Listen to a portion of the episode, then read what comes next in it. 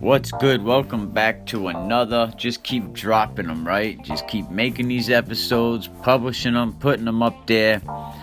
The more I do, the better I get. The more info I get out there, the more the more people will listen, right?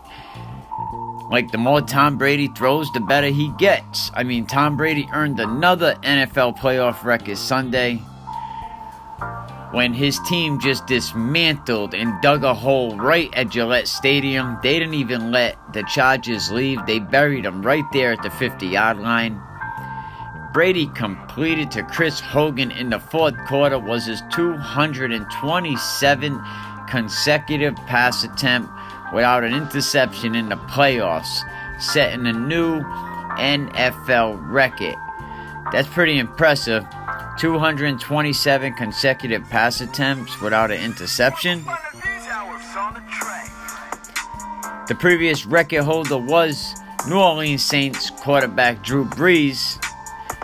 But now the 41 year old quarterback owned this record for the regular season too. But Green Bay Packers Aaron Rodgers broke that one in December and the San Diego Chargers are blaming that their bus was late. They're blaming that on the Patriots. And I don't know if the Patriots are the one to blame because what I'm hearing, the LA owners should be the one to blame, but the Patriots were in the minds of the Chargers before they even left the hotel. The convoy of LA Charger buses, one of which was carrying quarterback Philip Rivers and the Los Angeles coaches was delayed entry into Gillette Stadium Sunday morning because the Chargers owners were slow to unload their SUVs in front of them. As a result, the buses finally did pull into the unloading area, steps from the visitors' locker room, and people were all pissed. People of the Chargers were accusing Gillette Stadium personnel swearing at them, saying that, oh, they mess with our bus, man. They mess with our bus. Well, that would have been really impressive keeping them locked outside the stadium. Neither the Patriots nor anybody at Gillette could take blame for that, so you can't blame this one on the Patriots. According to witnesses, the players were set straight on the real reason that it was delayed because the owners were slow taking their luggage out of their nice limo SUVs. They probably didn't want to wrinkle anything, so they waited for the bellhop guy to come down. And they said, Excuse me, sir, luggage. And dude was like, I'm not the bellhop. So now they had to wait for another bellhop guy because they probably didn't want to carry their own luggage. But it's never a surprise when any kind of challenge comes up at Foxborough the Patriots messed with their shizit. I mean, remember back Mike Tomlin 2015, he said that the Patriots jammed the Steelers headsets. I mean, that's paranoia. He also went on to say that they bugged the locker room.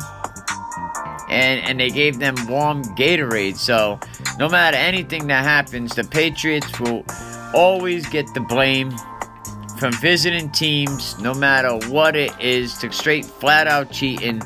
And really, they never really even cheated. The Chargers got off the bus yelling and screaming, and it was like, oh, oh, they wouldn't let us in. They wanted us to be late. They wanted to play with our heads. And come to find out, it was their owner that caused the bus to be late. So, what do you know about that? So easy. You're always quick to point a finger. You don't take the time to see what really going on. See? Not everybody's always up to something. Do you think this could be Rob Gronkowski's last home game that he played in New England? If it was, because I'm a true believer that Rob Gronkowski, Tom Brady, it was all set up. Tom versus time. He was going to retire. Gronk was going to retire at the end of the season. I mean, there's a lot of rumors right now that Gronk is going to retire, and I wouldn't blame neither one of them guys if they did retire. But people can't help but wonder if Sunday's afternoon was Gronk's final game at Gillette Stadium of his NFL career. I mean, he made plenty of money. He's not getting no younger. He can go on and do other things in his life. He definitely can act. He definitely can get side gigs doing TV, doing television. But when he asked about the possibility after the Patriots 41 to 28 burial of the Los Angeles in the AFC divisional round matchup, Gronk said his focus was on the Chargers and that it would be the same way next week when the Patriots play Kansas City. So pretty much don't ask him shit. Leave him alone. He don't want you to be asking him about if he's going to retire. He said, "I'm all in right now. We've got Kansas City. It's going to be another week of preparation and he haven't thought about anything like that so he said, he, I just got to go all in. I got to keep my focus and doing what I've been doing. But he's 29 and he's taken brutal, brutal beatings on the battlefield. How many injuries has this guy took in his nine-year career in New England? Sometimes I tend to wonder when I hear Gronk been here nine years.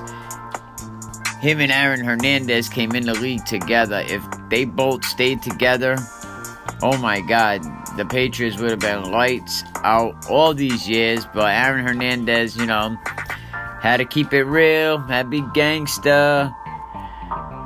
But he's always been shooting down speculation that he's hanging up the cleats after the season. But right now, we already know Gronk is all in. So, and I gotta say, Sony Michel, shout out to him for accepting the Chargers challenge to run wild. So don't go nowhere, stick around. We'll be right back. It's your boy Mikey. Catch you on the other side.